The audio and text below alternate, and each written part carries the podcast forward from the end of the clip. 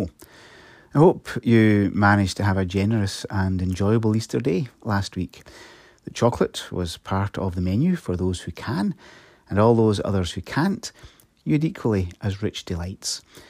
But it isn't over. Oh no, Easter never is. We are now in the season of Easter, a bundle of Sundays where we retell the stories of resurrection. It is one long season, and we will find the Alleluias tucked away in a plethora of beachsides, Emmaus roads, and upper rooms, where we go today and meet that disciple so misfortunately named as the doubter. I'm Roddy Hamilton, the minister in New Kilpatrick, and in many ways, Thomas has a home here, as Thomas should in every faith community.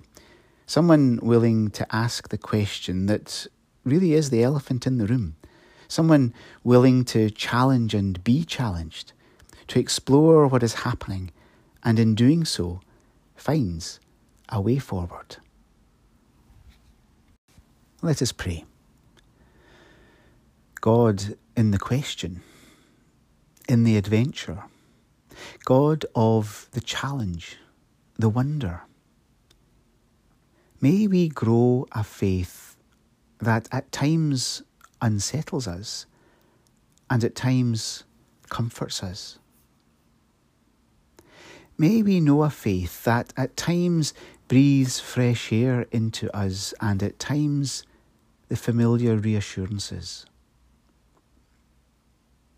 May we hold a faith that at times makes us stop and not accept and at times hold what is satisfying and painless. May we have a living faith that grows in relationship with you. A faith big enough to fall in and fall out and fall in again with you. A faith big enough to hear the questions asked of it to admit we can find no answer, and trust anyway, to pursue the question, journey with the unknown, challenge the accepted, especially when the accepted no longer rings true, and the world has changed, and our understanding has grown. Loving God in all of faith that dynamic relationship we have with you, may we find too a love that never changes, a love that is ever deep, a love that holds us through all things. And in such love, we pray, Our Father, who is in heaven, hallowed be your name. Your kingdom come. Your will be done on earth as it is in heaven. Give us this day our daily bread, and forgive us our debt as we forgive our debtors. Lead us not into temptation, but deliver us from evil. For yours is the kingdom, the power, and the glory forever. Amen.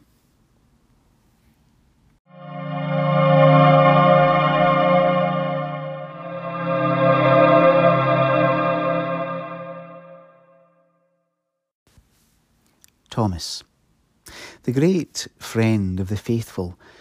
And of course, the Church has done him and each one of us a huge disservice by calling him the doubter, loading it with all the negative connotations we are familiar with. But we equally know doubt is evidence faith has a pulse, as the writer Rob Bell once said. Thomas is the first person the church has us meet the Sunday after resurrection. Here is the one in which new life begins, sooner than the others, recognizing a new reality. All that love and care and hope and generosity and grace is alive, but now in a new way of being in the world. And for Thomas, all of that begins when you challenge, question, wonder, and doubt. John chapter 20, verse 19 to 31. On the evening of that day, the first day of the week, the doors being locked where the disciples were for fear of the Jews, Jesus came and stood among them and said to them, Peace be with you. When he had said this, he showed them his hands and his side. Then the disciples were glad when they saw the Lord. Jesus said to them again, Peace be with you. As the Father has sent me, even so I am sending you. And when he had said this, he breathed on them and said to them, Receive the Holy Spirit. If you forgive the sins of any, they are forgiven them. If you withhold forgiveness from any, it is withheld. Now Thomas, one of the twelve, called the twin, was not with them when Jesus came. So the other disciples told him, We have seen the Lord. But he said to them, Unless I see in his hands the mark of the nails, and place my finger into the mark of the nails, and place my hand into his side, I will never believe. Eight days later, his disciples were inside again, and Thomas was with them. Although the doors were locked, Jesus came and stood among them, and said, Peace be with you. Then he said to Thomas, Put your finger here, and see my hands and put out your hand and place it in my side. Do not disbelieve, but believe. Thomas answered him, My Lord and my God. Jesus said to him, Have you believed because you have seen me? Blessed are those who have not seen and yet have believed. Now Jesus did many other signs in the presence of the disciples, which are not written in this book. But these are written so that you may believe that Jesus is the Christ, the Son of God, and that by believing you may have life in his name. Amen. Thank goodness for Thomas. It's good to have a role model for a thinking, honest faith.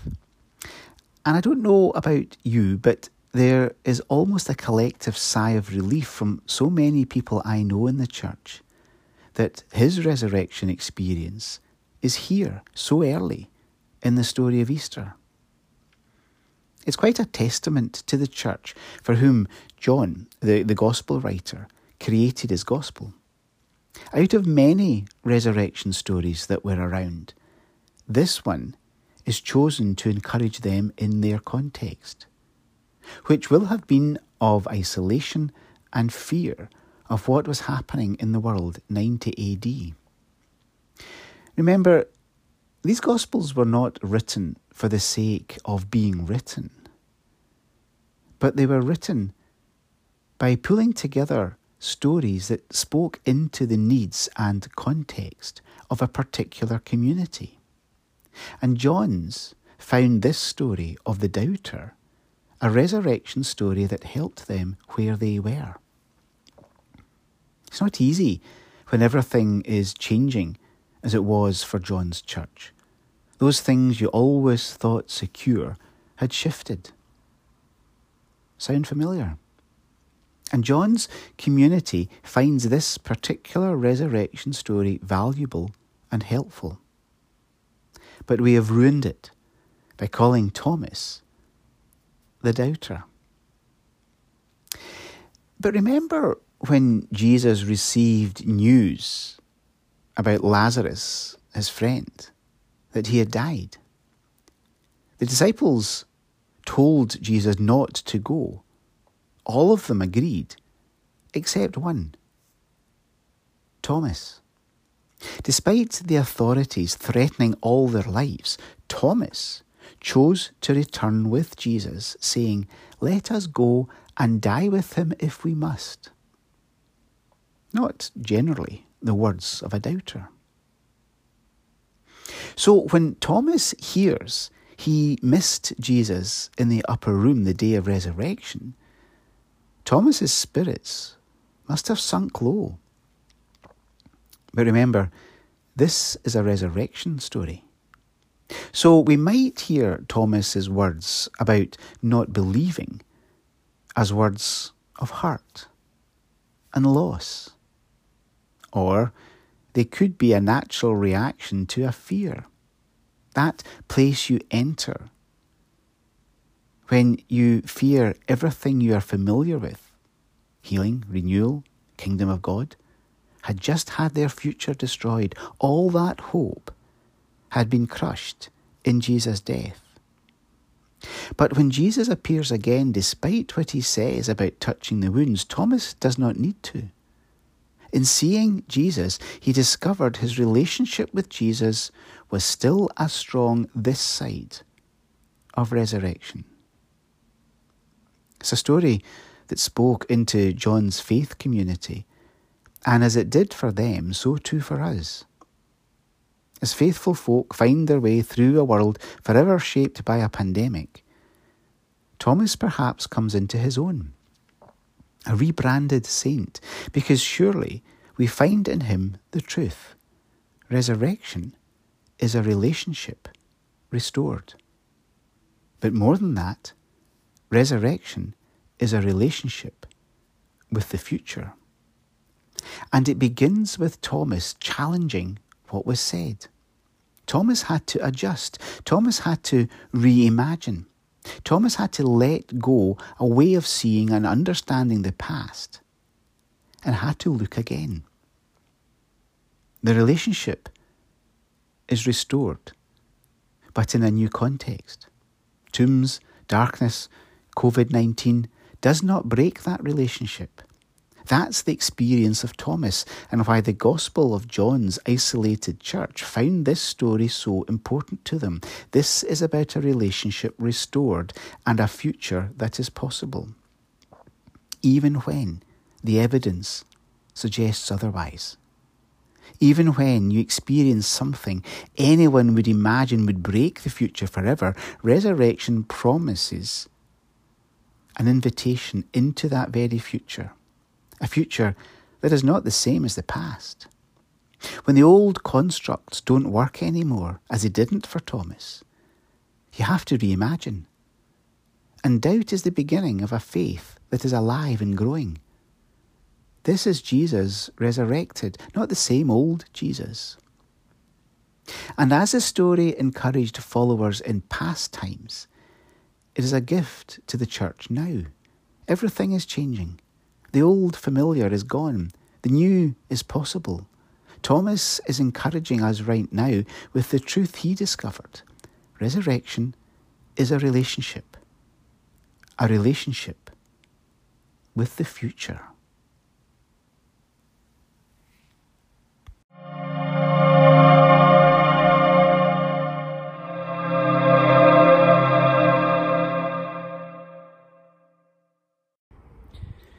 Since the recording of this service earlier in the week, we've sadly learned of the death of His Royal Highness the Prince Philip, Duke of Edinburgh. And so we pause here to acknowledge that, to pray for the Queen who has lost her husband, and for the royal family at this time.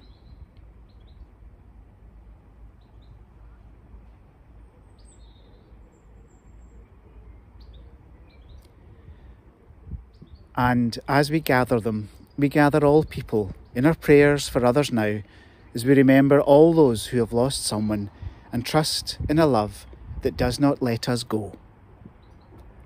Let us pray. Let us pray.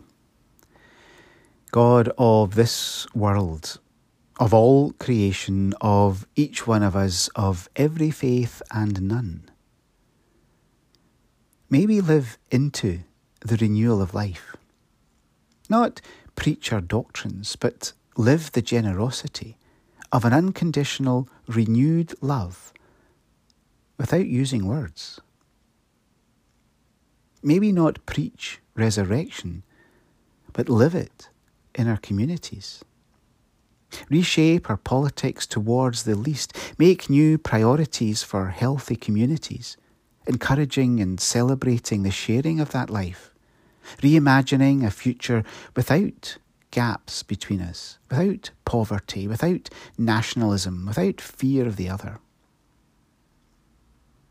May we live a resurrected life endearing life to be shared without individualism, without selfishness. And a creation that sings again, having been restored, an environment loved, a way of living on the planet that is costed by generosity and not profit, costed by beauty and not ownership and a resurrected life that recognizes what people give, what has been essential, what has been costly, what has been humane.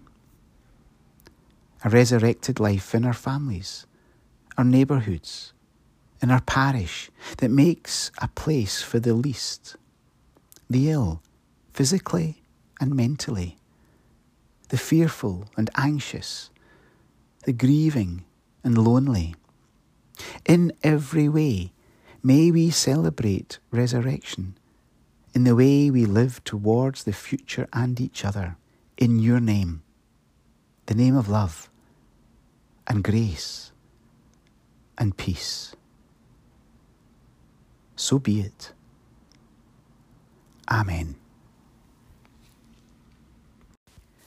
May we go now and follow the questions challenge the accepted, and dare the future with a faith that is an adventure. And the grace of the Lord Jesus Christ, the love of God, and the commonwealth of the Holy Spirit be with us all evermore. Amen. Thank you for the weekly invitation to be with you like this, and thanks to Gillian for reading today. We are online at the moment, as you all know. The sanctuary will be opening the beginning of May for a maximum of 50 people. You can find us at nkchurch.org.uk as always. Please do pick up your bulletin if you receive it by email or post, or you can download it from the website as there is some important news about a decision on the old halls that we have to make as a congregation. Those who are formal members will be receiving letters about that in the next week. But for now, if you can join us online, please do. We hope there will always be a space for belonging there, and until next time, take care.